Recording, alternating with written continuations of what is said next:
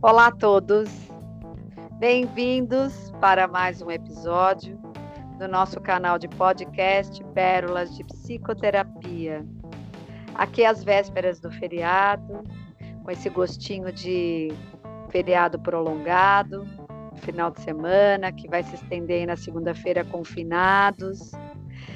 E pensando nessa questão do descanso, dessa pausa em relação ao trabalho, justamente por sincronicidade, né, Vivi? A gente vai falar hoje sobre uma síndrome, que é uma síndrome que está diretamente ligado a, a uma relação desequilibrada com as atividades profissionais. Escolhemos hoje como tema a síndrome de burnout.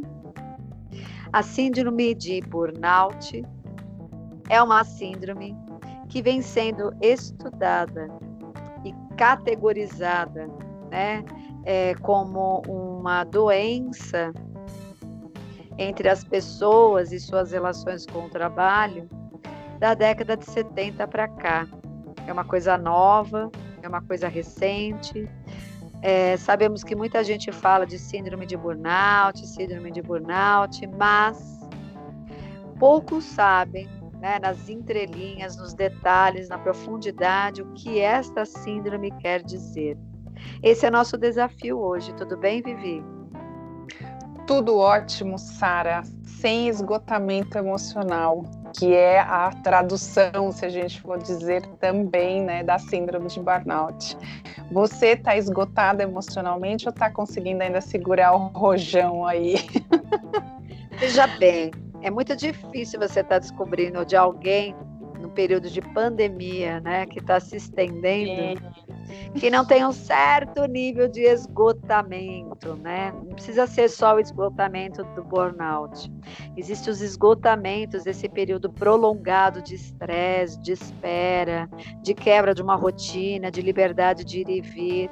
Porque bem ou mal, como eu tenho dito em outros episódios e tenho falado também nos meus atendimentos, não é o fato de você estar tá cansada da Covid que significa que a Covid foi embora com seus riscos, né, com as suas intercorrências, é uma caixinha de surpresa, né, esse vírus, porque tem gente que como se não sentisse nada e no entanto pessoas que até de uma forma inesperada começam a entrar num processo aí grave, é, rapidamente, né, num quadro que se desdobra. Então isso é um cansaço, isso tem trazido um esgotamento, que não é o que a gente vai falar necessariamente hoje, porque a gente acho que já trouxe bastante temas ligados à pandemia, mas o síndrome de burnout ele é interessante porque existe também uma correlação né, desses graus né, de esgotamento ligado ao trabalho, que antes Covid e pós-Covid parece que tiveram aí as suas nuances. Eu acho que como assim a gente tem o hábito quando a gente traz um tema, a ideia de pensar sobre a origem das palavras, né, Vivi? Então, não vai Sim. ser diferente dessa vez. Antes da gente começar a entrar aí nos detalhes da síndrome de burnout, trazendo essas questões para vocês, a gente sempre vai lá buscar né, a origem das palavras, né, por que, que esses termos são usados. E o burnout, ele vem de um, uma palavra de origem da língua inglesa, que ela é dividida em dois termos, né? O burn, que fala sobre queimar, e o out, né, pensando na ideia do fora, mas se a gente pensar numa tradução que segue é, o termo burnout, ele foi usado porque ele quer traduzir algo do gênero ser consumido pelo fogo. É como normalmente as pessoas, né, metaforicamente, sentem quando estão vindo aí gradativamente em relações com o trabalho de forma desequilibrada, de forma desleal, consigo próprio em primeiro lugar e consequentemente com as atividades que exerce dentro das suas profissões. Então eu acho que esse termo burnout que fala sobre ser consumido pelo fogo é o indivíduo se colocando no seu próprio fogo que queima porque nada mais é do que uma projeção de toda a sombra que ele carrega da história de vida dele. Porque a gente estava conversando aqui antes da gravação, ninguém está em nenhuma história de abuso por acaso, né? Na verdade, quando a gente tem um sintoma, a gente sempre pergunta: abençoado seja o seu sintoma, porque ele vai nos dar a oportunidade de entender o que essa, esses episódios de sofrimento, de desgastes, estão contando de você para você. Está falando sim algo de você para você. Então o termo da ori eh, a origem da palavra tem a ver com isso, né? É, lá é na década de 70, pelo que a gente estava verificando aqui, ele foi usado pela primeira vez, né, por um psicanalista que falava sobre a síndrome do burnout, onde ele começou a notar começou a aparecer um grupo de pessoas trazendo sintomas parecidos, grupos de sintomas é, muito parecidos, e que ele definiu como burnout. É, você tem aí mais alguma associação da definição das palavras, desse, dessa origem, alguma coisa que você viu, Vivi? Sara, é, eu quero começar a minha fala fazendo definições com relação à diferença entre doença, síndrome e transtorno, né? É, e por quê? Eu penso ser bem interessante trazermos isso para o nosso público, né, para os nossos ouvintes, para eles começarem a identificar o que de repente pode ocorrer com eles, né, emocionalmente. Então, é, nosso canal são pérolas de psicoterapia, mas também é um canal de psicoeducação, né? A gente fica aqui professorinha educando né, emocionalmente. Isso mesmo. Então, assim, a doença, é, ela deriva né, lá do latim, que significa dor ou padecimento, e ela apresenta um conjunto de sinais ou sintomas bem específicos que geram aquele alerta, né, que grita aí uma, uma sirene no estado normal de saúde. A síndrome, ela já é uma palavra vinda do grego que significa reunião. E aí, no caso da doença, as causas são conhecidas. Na síndrome, por ser uma reunião de diferentes sintomas, né, é, não se sabe exatamente qual é a causa da síndrome. Então, assim, embora a, ou sim, a síndrome de burnout tenha causas um pouco mais específicas que a gente, eles sempre relacionam é, ao esgotamento profissional. E a gente está aqui querendo trazer uma ampliação dessa síndrome, né, uma ampliação dessa questão mental para um todo, porque, é, como você mencionou, existe o antes pandemia e o pós pandemia também relacionado à síndrome de burnout. Porque a síndrome de burnout ela afeta muito mais uma determinada classe de profissionais. E aí é, as características dessa profissão também são muito específicas e bem relacionais deles terem essa síndrome. Nós vamos falar mais para frente sobre isso. E o transtorno, né, a, a diferenciação aí do transtorno, ele vem também do latim, que quer dizer de fato transtornar, quer dizer bagunçar, desordenar, desorganizar, e que são condições perturbadoras da mente. Então, acredito que a gente começar por esse viés da, de, de diferenciar doença, síndrome, transtorno, é, os nossos ouvintes conseguem já até se denominar, né? Opa, eu, tô, eu tenho uma doença, eu tenho uma síndrome, eu tenho um transtorno que a gente vai muitas vezes, né? Isso, isso é interessante, né, Sara? Eu, eu, eu, bato muito na, na, tecla também no consultório, que é importante a gente saber a origem das, da, das questões, das palavras, das situações, para poder efetivamente ir para um tratamento que seja de fato, né, é, incisivo e efetivo ali. Diga, Sara, a Sara fica aqui levantando o dedinho, né? Que a gente já falou aqui como a gente está, é, cada uma no seu quadrado, né? Ah, é. Não, porque eu acho que essa é a sequência mesmo, né? Eu estava, enquanto você estava falando, né? Primeiro retificando, né? O, o, psicanalista da década de 70, que de, primeiro denominou é, o, o, transtorno de a síndrome de burnout, é o psicanalista Freidenberg. E a partir dos anos 80 foi quando esses perfis começaram a ser mais estudados e começaram a ser mais detalhados, né? Então foi só a partir da década de 80. E por outro lado, a Organização Mundial da Saúde também se viu a necessidade de começar a diferenciar alguns aspectos é, em relação a esses estudos, né? Então, a Organização Mundial da Saúde, ela teve a necessidade de diferenciar o que seria o burnout, que se diferencia da depressão e que se diferencia do estresse. Porque como o estresse é a base né, dos transtornos ligados à síndrome do burnout, muitas pessoas entendem, ah, mas essa pessoa está estressada, ela não tem burnout. Ah, não, essa pessoa está em depressão, vamos afastá-la por depressão, isso não tem nada a ver com burnout. Então, na verdade, é, foi bem interessante quando a Organização Mundial da Saúde resolveu deixar bem definido esses aspectos, porque isso os diferencia. O que, que diferencia o burnout da depressão e do estresse? para a gente poder identificar, até quando chega em nossos consultórios, né, é, o que de fato está acontecendo com o indivíduo. Óbvio que, dependendo da relação como um todo que você tem com todos os aspectos da vida, ou seja, nas relações que você tem com a família, com a sua rede de apoio, é, com o trabalho, né, a relação que você tem com você, com a tua espiritualidade, elas podem trazer indícios né, de desequilíbrios. Mas o burnout fala específico da tua relação com o trabalho. Então, o burnout para a Organização Mundial da Saúde é um conjunto de sintomas advindos de uma relação inadequada com o trabalho. E aí entram muitas variáveis.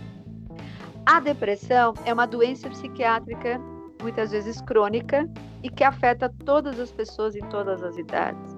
Então, ela não pertence apenas a esse aspecto do trabalho. E o estresse? O estresse é uma reação fisiológica automática do corpo Há circunstâncias em que exigem ajustes comportamentais dependendo da situação que você está atravessando. Então, essa diferenciação é importante para a gente começar a entender, né? Por que, que muitas vezes tem muitas pessoas que dizem, mas burnout, então não é depressivo, não é porque ele vive estressado, né? Não é porque essa pessoa tem mimimi. Ah, tem várias definições. Então é interessante a gente começar também a diferenciar uma coisa da outra. Lógico que existem alguns perfis né, de pessoas e de profissões que predispõem muito mais ao indivíduo a um quadro de burnout do que outro. Né? Quando que as pessoas podem começar a identificar que você possivelmente está entrando num quadro de síndrome de burnout? Os primeiros sintomas, e teve um, um, trabalho que a gente pesquisou aqui, ele foi dando vários níveis e várias fases, vários sinais de que o burnout anda rondando você né, em relação a esse transtorno na sua relação com o trabalho. Então, ele cita aqui no primeiro nível, né? É, o indivíduo, por exemplo, que está numa dedicação intensificada no trabalho, com uma necessidade muito grande de imediatismo, já começa a aparecer um sintoma que não define ainda o burnout, mas pode ser o começo de um indício. No segundo nível, né, eles definem que o indivíduo, por exemplo, começa a adquirir um descaso com as suas necessidades pessoais. Ele perde assim a necessidade de começar a dar conta das coisas da própria vida. Então é aquele indivíduo que vai deixando aquela louça e não lava, vai deixando muitas vezes de tomar banho, ou aquilo não é prioridade, vai deixando de se alimentar direito vai deixando de é, dar é, prioridade para sua vida pessoal, o trabalho começa a apontar, mostrando né, que ele está em primeiro lugar, você não tem tempo para nada, porque o trabalho está te tomando o tempo todo, o tempo, isso já também é um bom sinal que eles chamam o segundo nível. O terceiro nível fala um pouco da aversão aos conflitos. É o indivíduo que, a partir do momento que ele vem nessa crescente, ele percebe que algo não vai bem com ele. E aí, de alguma forma, ele começa a evitar os conflitos e começa a trazer queixas no sono, no trato gastrointestinal, nos sintomas físicos. Aí os sintomas físicos começam a responder. Tem um quarto nível, isso tudo vai vindo, né? É, não necessariamente na sequência, mas é o mais comum. Né? Nesse quarto nível, ele começa a fazer é, uma reinterpretação, uma mudança das ideias e valores de vida. Aquilo que era importante na vida dele já não é mais, né? Ele continua fugindo dos conflitos, esse é um, um dos traços mais fortes. Ele não quer discussão, ele é, assenta tudo que falo, ele não rebate. E ele começa a deixar de dar valor a esses aspectos das relações humanas, dos valores familiares, da necessidade de é, estar né, olhando para o outro, porque ele está sendo provavelmente sugado né? Já é o primeiro indício de que ele está sendo sugado dentro dele mesmo para poder botar toda essa energia no trabalho. Ele vai se distanciando, né, das necessidades e valores do convívio social e pessoal da vida dele. O quinto nível, conforme eles classificam aqui, fala de uma negação dos problemas. Então você vai começar a apontar né, que é, ele está fazendo isso, que as coisas estão estranhas, que isso não está certo, e ele nega que tem algo errado. É como se ele começasse a entrar numa, numa necessidade de é, dispersar né, qualquer assunto que você venha tratar, dizendo que está trabalhando demais, por exemplo. Né? Então, é, e vai deixando claro que o próprio trabalho tem mais valor do que os outros trabalhos também. Então, porque você trabalha, mas não é igual ao meu trabalho. O meu trabalho me exige mais. O meu trabalho, né, é um trabalho de responsabilidade. Porque, na verdade, também a síndrome de burnout, pelo que a gente estava vendo, coloca o indivíduo sempre, né, numa linha de frente, onde ele consegue é, é, visualizar, ele cria uma fantasia, onde o trabalho dele é o mais importante, o mais pesado, o mais difícil do que qualquer outro. Isso começa também, é como se a gente fala, tem uma disformia. O indivíduo começa a distorcer, inclusive, a realidade é imprescindível, que trabalho como esse ninguém faz, que todo mundo depende dele, que ninguém no lugar dele poderia fazer e que ele não poderia abrir mão desse tipo de coisa. Então ele cria como se fosse uma fantasia megalomaníaca, até pode chegar nesse nível, de que é imprescindível aquilo que ele faz, ele tem que estar nesse lugar. Ele não pode voltar para a vida dele e cuidar das coisas pessoais dele. Na sexta fase, nessa sequência ou não, fala a respeito de uma aversão a reuniões, a ter que ficar com pessoas por muito tempo, o pavio começa a ficar curto, a impaciência começa a tomar conta. Fora que esse indivíduo possivelmente já está dormindo pouco ou dormindo demais, está comendo pouco ou comendo demais, né? E, e ele começa a mudar os humores. Então, a possibilidade de ficar em reuniões intermináveis ou ter que discutir tudo com todo mundo começa a ficar limitada. Ele começa a criar uma aversão a estar em, em grupo. Tem uma sétima fase, que são dez, tá, Vivi? Então tem bastante detalhes aqui. Nessa sétima fase, fala um pouco de confusão mental, né? É como se ele começasse a confundir o dia, que dia que nós estamos mesmo? A semana, né? Se ele já tinha feito uma atividade, no entanto, ele para e pensa, mas essa atividade era essa semana eu fiz semana passada. Começa a encontrar um, um certo estado de confusão. E tudo que as pessoas falam é reativo. Então ele começa a não entender as brincadeiras, ele começa a sentir um pouco mais essa sensação de persecutoriedade, ou seja, um grande sinal vermelho de que ele está entrando aí, quando entra a persecutoriedade, num, num caminho mais delicado desse processo aí, né, que vai tomando a parte psíquica dele. Não necessariamente todo mundo passa por essas fases, mas foi classificado todas essas possibilidades de gradientes, né, de transtornos dentro do transtorno, por conta de casos que foram estudados. Tem uma oitava fase que fala a respeito de uma tristeza profunda.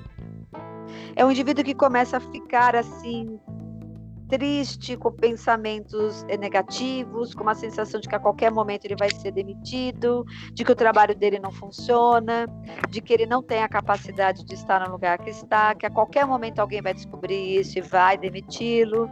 E ele começa a ficar bem assim, até sem energia, numa condição meio que a qualquer momento eu vou ser abatido. Essa é uma, uma, um gradiente interessante que se repete em muitos casos. Tem uma nona fase e que fala de um colapso físico e mental, ou seja, né, ele traz uma sensação de que o indivíduo aí sim tem sem energia física, sem energia mental, e ele começa a entrar mesmo naquele estado mais grave. Né? Aonde ele pouco começa a reagir. Eu diria que nesta fase é bem possível, né, por baixa imunidade psíquica, que o indivíduo adquire algumas, é, alguns outros transtornos, como síndrome do pânico, né?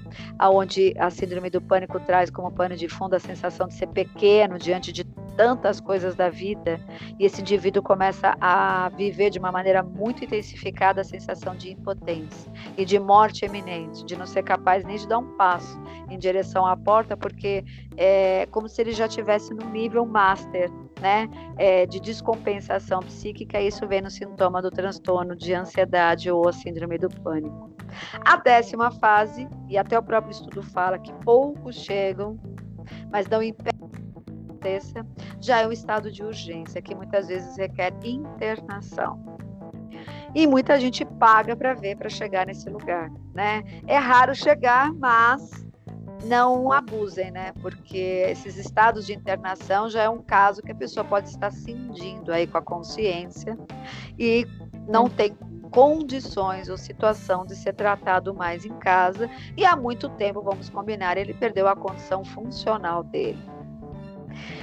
Você imaginava que tinha tantos gradientes assim, Vivi? Sara, é por isso que é importante a gente sempre trazer as definições e as diferenciações, né? Porque tudo que você trouxe aí, é, eu já tinha um pouco de noção, né, desses gradientes, é, porém eles são gradientes muito próximos, né? É uma linha muito fina da depressão, né, dos estágios que a gente vê da depressão, é, é, as características.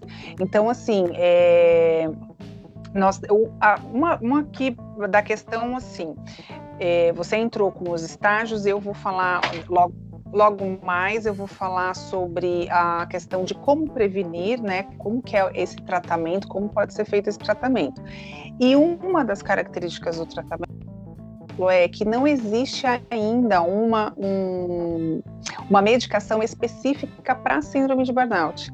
Então, assim, quando se chega ao tratamento que precisa ir para medicação, você falou aí da internação, né, que é um estágio mais hard, que é o estágio 10, é, as medicações, elas são, elas são é, colocadas, né, e são os antidepressivos. Então, assim, são as mesmas, é, as mesmas medicações utilizadas para depressão.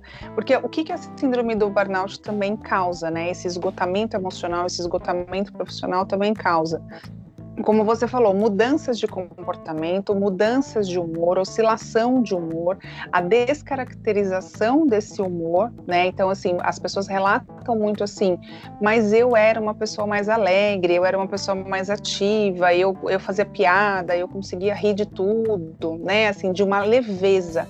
No burnout, a pessoa tem o um riso, mas meio que no cinismo, nessa coisa da, do caricato, né? Então, assim, por quê? Porque ele vela também isso, né? É, dentro dessas características que você trouxe, esses estágios, ele acaba também velando para ele mesmo, né? É, não aceitando que ele está com uma situação fora do normal dele. É, então, assim, é, é, a, a, síndrome de burnout, ela geralmente é mais vista, é, acaba acontecendo mais no, no, público de professores, por exemplo, e de policiais. E as duas profissões têm a violência enquanto relação comum, né? Os professores têm uma questão de violência muito grande vinda dos próprios alunos e do próprio sistema é, educacional que compromete, né? Então tem a questão de eu não tenho todos os recursos necessários quando a gente fala de uma escola pública, por exemplo, né? Os professores da rede pública eles não têm todos os recursos para fazerem é, os recursos necessários para darem ali além do seu melhor, né, em, em, em relação a, a, poder realmente ser continente para aquela turma, para aqueles alunos, e aí eles vão se esgotando, porque assim, eles vão buscando cada vez mais também uma certa excelência, ao mesmo tempo eles olham e falam, eu não tenho recurso suficiente, não vou fazer mais, eu acabo entrando lá no estágio de desistência, e é aonde eu também começo a me paralisar, porque eu vou entrar bateria que vai descarregando total, assim, né? Como se fosse a bateria do, do, do celular. Hoje em dia, não são mais, é, não são olhados mais com foco essas duas profissões, por exemplo. Ela sempre foi olhada também pelos médicos, mais especificamente até os próprios enfermeiros, mas assim, médicos e enfermeiros também estão no mesmo nível ali, porque eles têm uma jornada intensa, são plantões muito puxados, né, plantões de, de quase, muitas vezes, três dias sem dormir, sem se alimentar direito, isso causa realmente uma exaustão no nosso corpo físico, porque nós precisamos lembrar, é, que nós somos um ser integral. Então, nós precisamos cuidar de todas as nossas dimensões, incluindo a parte biológica, incluindo a parte fisiológica. Mas até porque, quando você está falando isso, né, é, uma das coisas que a gente entendeu enquanto a gente estava pesquisando, é, a síndrome do burnout tem como ícones pontos bem vulneráveis, e isso se repete com a maioria das pessoas, são é, questões ligadas à demanda, e ter que ter disponibilidade, esse indivíduo acaba ficando no lugar de responsabilidade e comprometimento. Então, quando você fala né, desses perfis profissionais que acabam sendo mais acometidos, são indivíduos que ficam exatamente dentro de um quadro e que, via de regra, está envolvendo um comprometimento, uma necessidade de ter uma disponibilidade por uma demanda e um, uma responsabilidade. Então, isso vai sendo criado de uma forma tão né, master, que o indivíduo não tem como sair, ele fica tão preso nisso, de que ele precisa estar lá demandando né, as necessidades, no caso de um enfermeiro, dentro de um hospital, e normalmente hospitais sem recursos, não todos, mas a maioria, né? É um, o policial que está lá diante de uma violência, onde a vida dele está em jogo e a tensão é grande, mas com poucos recursos também, pouca proteção, né? É, e esse comprometimento, né? Essa coisa de ter que estar disponível, é, porque o burnout tem a ver com essa responsabilidade. E daí que a gente estava conversando antes da gravação, que tem alguns perfis exatamente perfis que estão mais predispostos a comprarem a sedução, de abraçarem jornadas de trabalho ou estarem dentro de lugares, né, que é, instigam essa situação de competição, essa situação de você ser imprescindível, essa situação de eu te dou metas altas, mas te dou poucos recursos, essa sedução, você é especial porque está aqui, o mundo depende de você, então dê o que você tem e o que você não tem. Não só isso. na área da saúde, na área da segurança, mas vamos puxar isso para as empresas. Você mesma estava falando a respeito, né? A gente também, eu tenho experiência de pessoas do meu convívio que trabalharam em instituição financeira, no caso antes os bancos. Né? Eu, eu, na minha formação de psicologia, sempre soube que nenhuma consultoria de RH boa entraria para fazer um trabalho de treinamento e desenvolvimento com funcionários de bancos, porque nunca foi propício esse terreno, porque lá é um lugar de mata-mata. Vamos colocar aquelas metas extra master blaster, né? Além do além, você tem que estar na competição e o discurso mais comum que você deve ter ouvido, porque você também trabalhou em instituição financeira que estava me contando, é que uma vez que eu estou dentro de um banco, de uma instituição financeira, isso é coisa também do passado e agora apareceram novos sistemas, mas não consegue ir para nenhum outro lugar, vende-se a ideia, as pessoas ficam tão alienadas que pensam que não vão conseguir trabalhar em nenhum outro lugar do mercado, porque elas são crias de banco e crias de banco elas devem permanecer. Você deve ter ouvido bastante sobre isso, né? E quais são esses perfis que não querem sair desse lugar? Porque quando a gente vai trabalhar no consultório, um indivíduo que chega neste quadro, quando você faz a tentativa de olhar para o sintoma com ele e falar por onde a gente desmonta, né? essa avalanche né, de problemas que foram atrelados na tua relação de trabalho, essa relação sádica, cruel, desleal que você tem com você, e consequentemente o trabalho é um espelho disso. O que, que o indivíduo faz? É o mesmo do banco. Ah, o mercado não vai me aceitar porque eu já trilhei uma estrada muito grande dentro do banco e ninguém vai querer um ex-funcionário de banco. E o cara que não é do banco e chega com esse tipo de abacaxi que ele tem que descascar, ele começa a dizer: não, mas eu preciso desse dinheiro para viver. né? Eu não vou conseguir no mercado nada do gênero. E a gente fala, bom, na verdade, para querer mexer, você tem que estar disposto à mudança. E olha a sedução. Eu estou me matando, eu estou indo no limiar master né, da minha condição física, psicológica, energética, mas eu preciso desse dinheiro para sobreviver. Aí eu pergunto, isso se você sobreviver? Você deve pegar bastante casos também que você tem essa escuta, né, Vivi?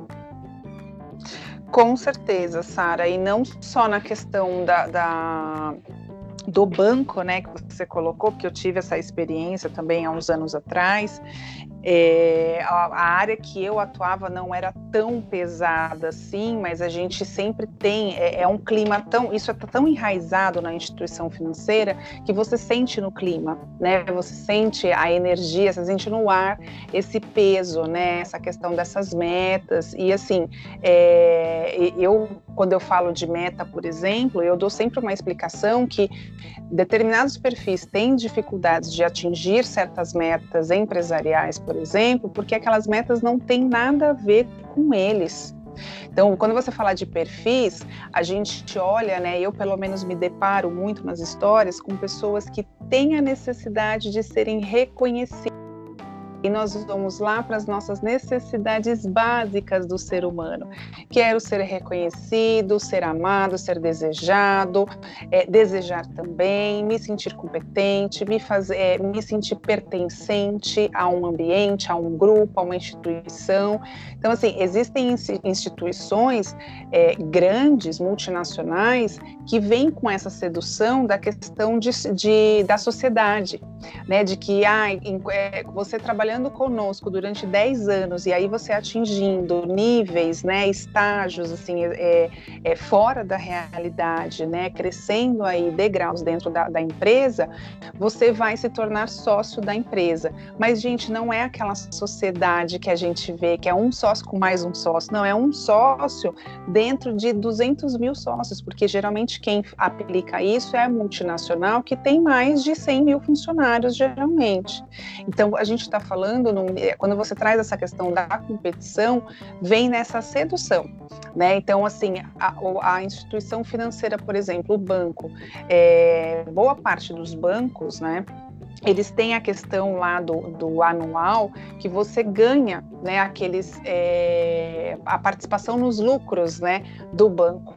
E aí, é, o que eles passam, o que eles é, pagam nessas participações de, de, lucro, que vem às vezes semestral, aí varia muito de banco para banco, de instituição para instituição. Vem anual, vem semestral, vem trimestral. Isso é um valor que pinga mais na conta lá do colaborador, que ele olha e brilha o olho dele. E aí ele fala: puxa, esse ano minhas férias pode ser em Dubai. Porque então, a participação na verdade, a, então, na verdade, né, Vivi, é o fator de sedução, né, que te mantém preso desse próprio cárcere, é essa ambição desmedida que não eh, que é cega, que você vai deixando de enxergar os seus valores, né, os seus limites, as tuas referências. E aí, né, esse indivíduo vira isca fácil. Porque assim, vai atingir um tal nível, né, de patamar de vida que é difícil abrir mão disso. A gente, eu sempre falo que as mudanças são possíveis para todos. Mas a maioria das pessoas quer que as coisas mudem, mas muitas vezes não querem se envolver no processo de mudança. E ficam nutrindo a fantasia que as coisas se transformam por si só e que algo vai chegar e vai resolver o problema para elas, que elas não vão precisar mergulhar nessa desconstrução de valores, né, nessa desconstrução de ideias, porque é, é possível você ganhar dinheiro da melhor maneira possível, mas à medida que você está aberto à possibilidade de estabelecer uma outra relação com o trabalho, mas aí que tá, são os ganhos secundários da doença. Isso, né? Todos os profissionais uhum. da área já conhecem. E aí eu fico perguntando enquanto eu estava fazendo o trabalho. Quem são, né, é, as pessoas passíveis desse lugar? Na verdade, você, é, quando estuda o trabalho em psicoterapia e começa a fazer análise, você começa a sacar uma coisa que é bem importante. O seu entorno, de fato, é o seu espelho.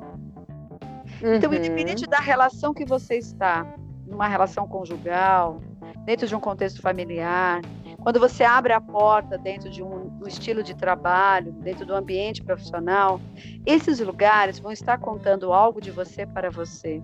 Então, os nossos entornos são espelhos que nós estabelecemos conosco. Se você está numa relação de trabalho, né, onde a via de regra é essa questão é, meio cruel, é, desleal, abusiva, isso é um espelho do, da relação que você tem com você. Porque ninguém que está numa outra relação consigo próprio sustenta por muito tempo isso. Na melhor das hipóteses, já que precisam sobreviver, esse é o discurso, é então eu vou me organizar, eu vou guardar dinheiro, né? Eu vou procurar outro emprego, mas isso eu não aceito. Agora, quais são as pessoas que aderem e vão se afundando junto do processo de alienação e sedução e ambição que esses trabalhos oferecem? É justamente quem tem essa relação desconectada consigo mesmo. E aí, de alguma maneira, ganham né, a, a ilusão ou vivem dentro de uma alienação que aquela é a única forma de viver. E aí o nosso trabalho dentro do processo de análise é ampliar a visão desse, desse indivíduo para além disso e ver que recursos ele começa a resgatar para se organizar e conseguir se colocar num outro lugar, depois que ele entendeu por que, que ele se enfiou nessa, para começar uma outra estrutura de vida. Né? É, tem alguns dados, e a gente vai ter que encerrar já, né, daqui a pouco, então por isso que a gente vai falar um pouco nessa questão da prevenção, dos estilos de comportamentos, né, que você pode começar a desenvolver para não ficar tão exposto a isso e começar a mudar a tua relação, porque não é o trabalho que faz você ficar nessa relação desleal com você é a própria relação desleal que a algum nível você traz na sua história de vida, que culminou em você se instalar dentro de um ambiente como esse, né, permissivo, é, cruel, competitivo, é, sabor. Então, assim, uh, trabalhos com excesso de responsabilidade, com pouca autonomia para tomar decisões, que traz muita impotência diante de metas inatingíveis, falta de sentimento de justiça dentro dos ambientes de trabalho, que é uma coisa que mais se repete, e conflito nas relações. Normalmente a síndrome de burnout atinge pessoas que lidam com pessoas, não que lidam com aparelhos e, e instrumentos. Então, é uhum. é essa dinâmica de relações e muitas das empresas ainda sim apesar de que eu continuo dizendo que isso vai mudando, são ambientes onde também tem a projeção coletiva, né? De uma relação mais desleal, cruel, sem empatia, onde todo mundo de alguma maneira quer puxar o tapete do outro, porque de alguma maneira aquela velha história, né? Olho por olho, dente por dente. E isso vai desmineralizando a pessoa de tal ponto que ela vai ficando com essa baixa imunidade emocional, física e psíquica para conseguir criar qualquer coisa. Que ambiente é esse? É um ambiente que pode ter tudo, menos criativo, né? Então, a gente pode falar um pouco em relação a essa prevenção. Qual é o olhar que a gente pode fazer, né, Vivi?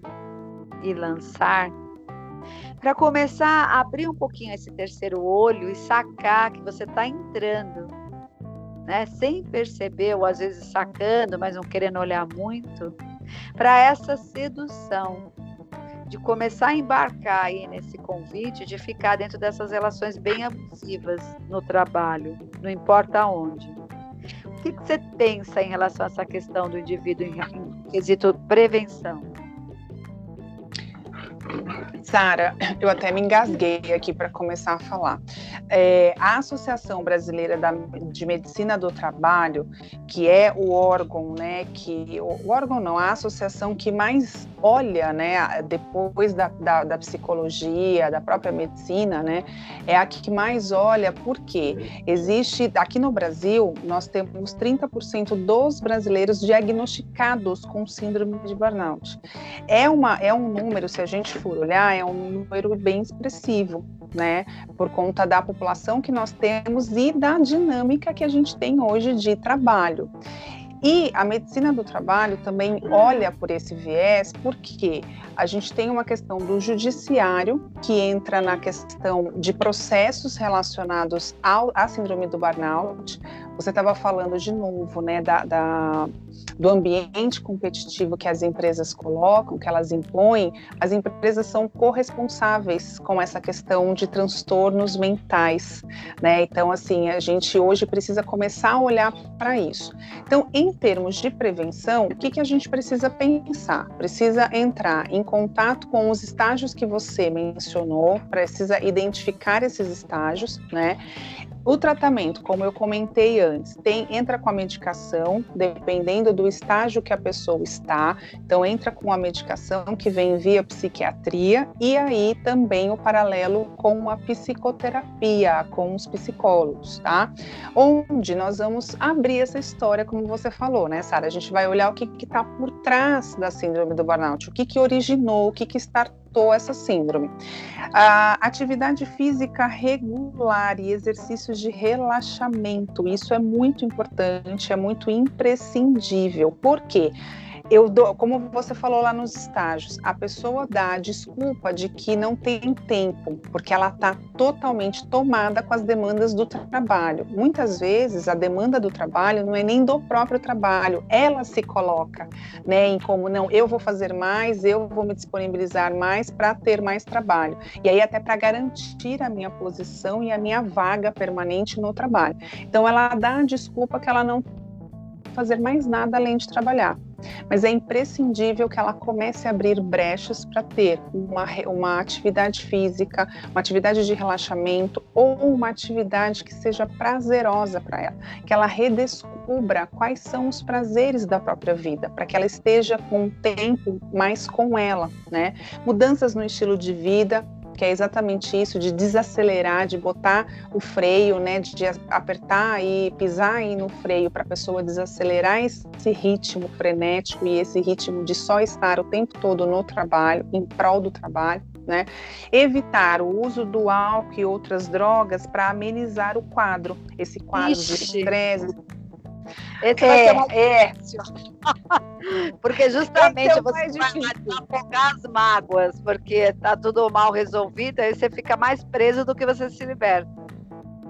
É aonde, infelizmente, nós vamos né, tratar a nossa psique, a, tra a, tratar a nossa psique, a nossa coitadinha da nossa mente, do nosso emocional, através do álcool, através de outras drogas ou de, outras, de outros recursos, né, que acabam virando até compulsões, que são compensações dessas necessidades que a gente, que a gente tem. Então, essas são algumas das prevenções, olhando sempre com os estágios que você trouxe, né, Sara, que não foram poucos, mas que são imprescindíveis para identificar o que a gente está, se a gente está numa depressão, se a gente está numa síndrome de burnout.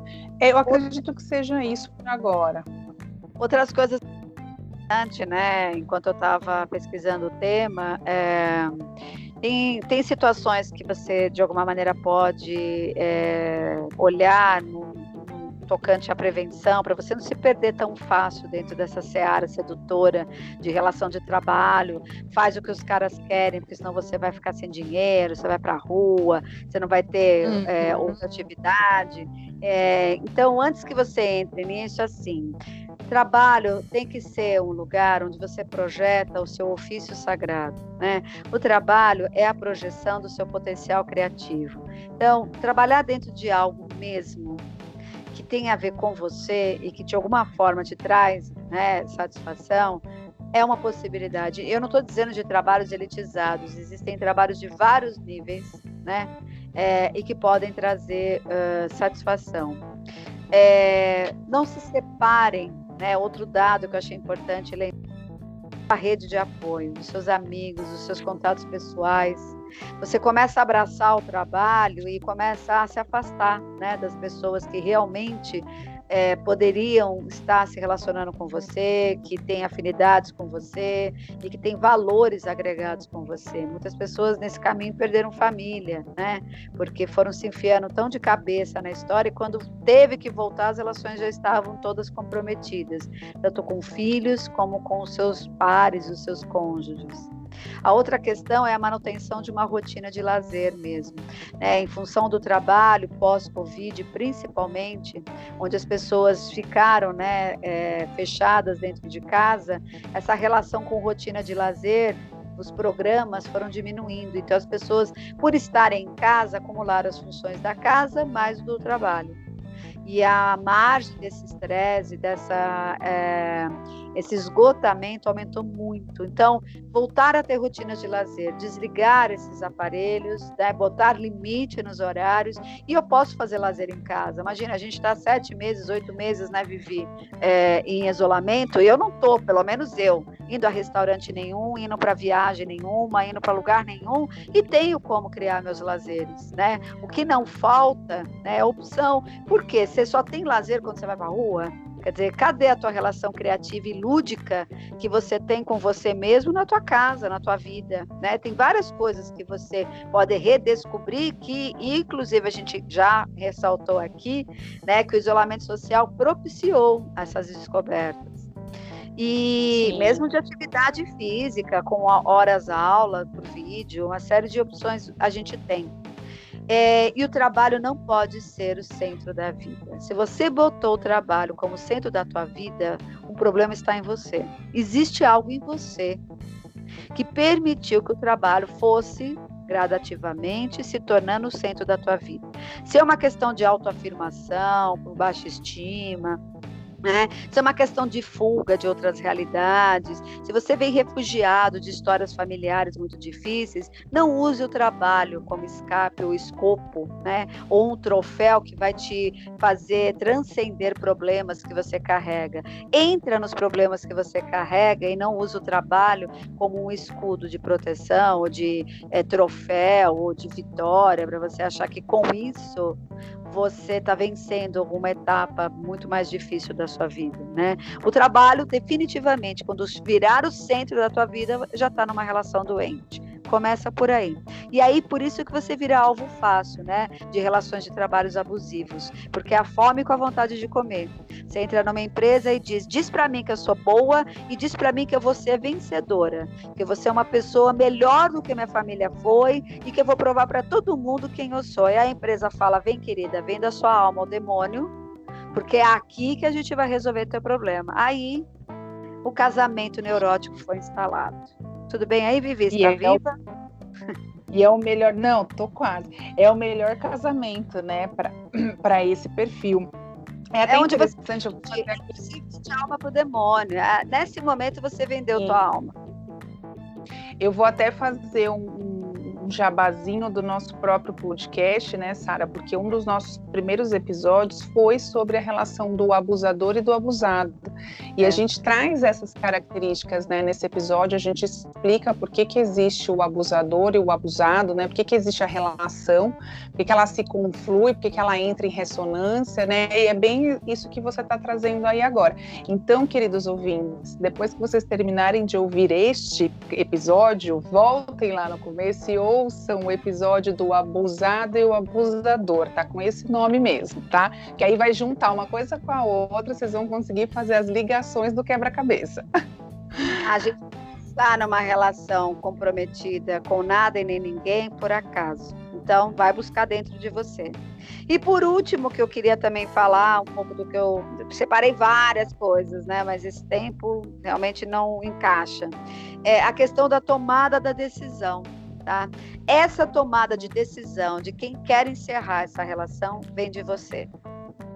Não espere ser mandado embora para ganhar aquele bolo de dinheiro, para você achar que você vai começar a sua vida de um outro lugar, né? Não espere que alguém, né, venha te ofereça uma possibilidade nova de vida ou que alguma coisa mágica aconteça.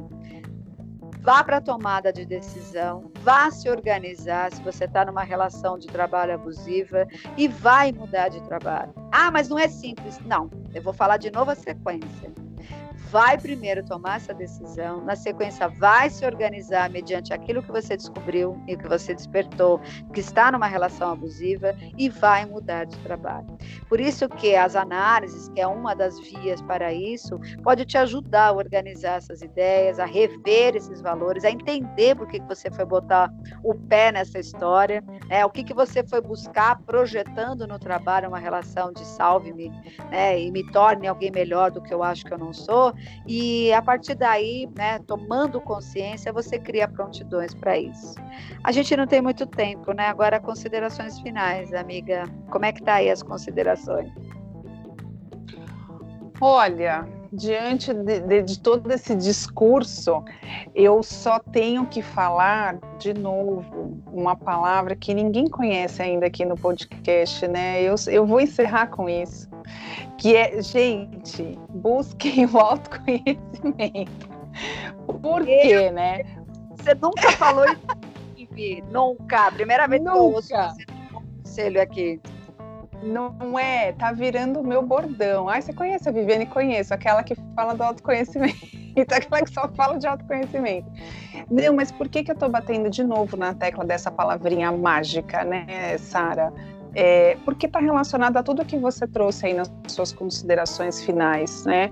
Está relacionado a todo o contexto desse episódio que a gente trouxe, desse tema, porque a partir do momento que eu sei o que me seduz e o que não me seduz, eu vou estar mais prevenido a vender a minha alma ao tio Lu, né? Então, assim, é, é, eu não vou correr tanto risco, né? É, eu adoro falar tio Lu o tio Lu foi é. o melhor. Traduz aí para quem não consegue ler nas entrelinhas, quem é o tio Lu? porque a gente tem um dos nomes como Lúcifer, né? Do, do diabo, do capeta, do capiroto, né? São vários nomes. E aí eu sempre falo dessa forma mais carinhosa, né? Que é o tio Lu, porque assim, na verdade, eu acredito muito e eu vejo muito isso em terapia, acredito que você também, né, Sara? Que o próprio tio Lu está dentro de nós, que são as nossas sombras, né? Você, mais que ninguém, como psicóloga junguiana, você lê, lê muito isso, vê muito, lê nas pessoas mesmo, né? E vê muito isso aí no seu consultório. É, nós somos os causadores, né? Das, das nossas consequências, dos nossos atos na nossa vida. E aí, na questão mental, é a mesma coisa. É, mas eu diria que é, para você vender a alma para o tio Lu, né, você tem que estar tá corrompido. Porque, na verdade, na corrupção que você tem com você mesmo, com a tua alma, é quando o tio Lu entra na jogada. Então, vamos fazer o um paralelo metafórico. Uma empresa abusiva só entra na tua vida quando você, e você vende a alma para o tio Lulu, quando você já sai da sua história de vida com essa corrupção dentro de você. O que é estar tá corrompido dentro de você? Né? É não estar tá alinhado com a tua alma. Se é desejo de ego, você começa a entrar nessa roda viva e você não sai mais.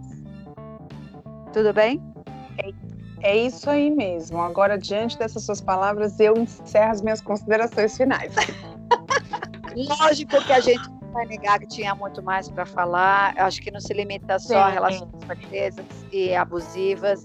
Existem situações de pessoas de linha de frente, dentro de um sistema falido que é a saúde, dentro de um outro sistema também, onde a gente tem muitos casos, que é a educação. Vários professores passando por situações de é, síndrome de burnout, e são pessoas que trabalham por amor, né? A gente entende perfeitamente isso. É, são pessoas que estão ainda assim se prestando a trabalhos e serviços, né? De ordem com valores muito profundos que nem ganham tanto bem, e que estão lá numa relação abusiva por conta do quê? Falta de estrutura, falta de recursos, porque o forte ainda, infelizmente, né, não é colocar energia e investimento dentro de áreas essenciais, porque vamos combinar, saúde e educação, principalmente, são áreas que deveriam ser essenciais e, infelizmente, nesse estágio de consciência que o Brasil ainda se encontra, não é o lugar de prioridade. Então, é, até eu quero aqui reverenciar mais do que a gente só colocou o funcionário que está por vontade, né, dentro de relações abusivas por conta de é, ambições do ego, mas eu quero reverenciar aqui né, a todos os profissionais que, por amor, estão nas linhas de frente de áreas muito importantes e pouco valorizadas hoje na nossa cultura, que é a saúde, pelo menos no Brasil, né, e a educação. Então, eu tenho, eu venho da educação, eu tenho todo assim é, a minha admiração, porque eu, particularmente, não sustentei ficar na educação, porque parte do meu trabalho poderia estar sendo dividido na educação.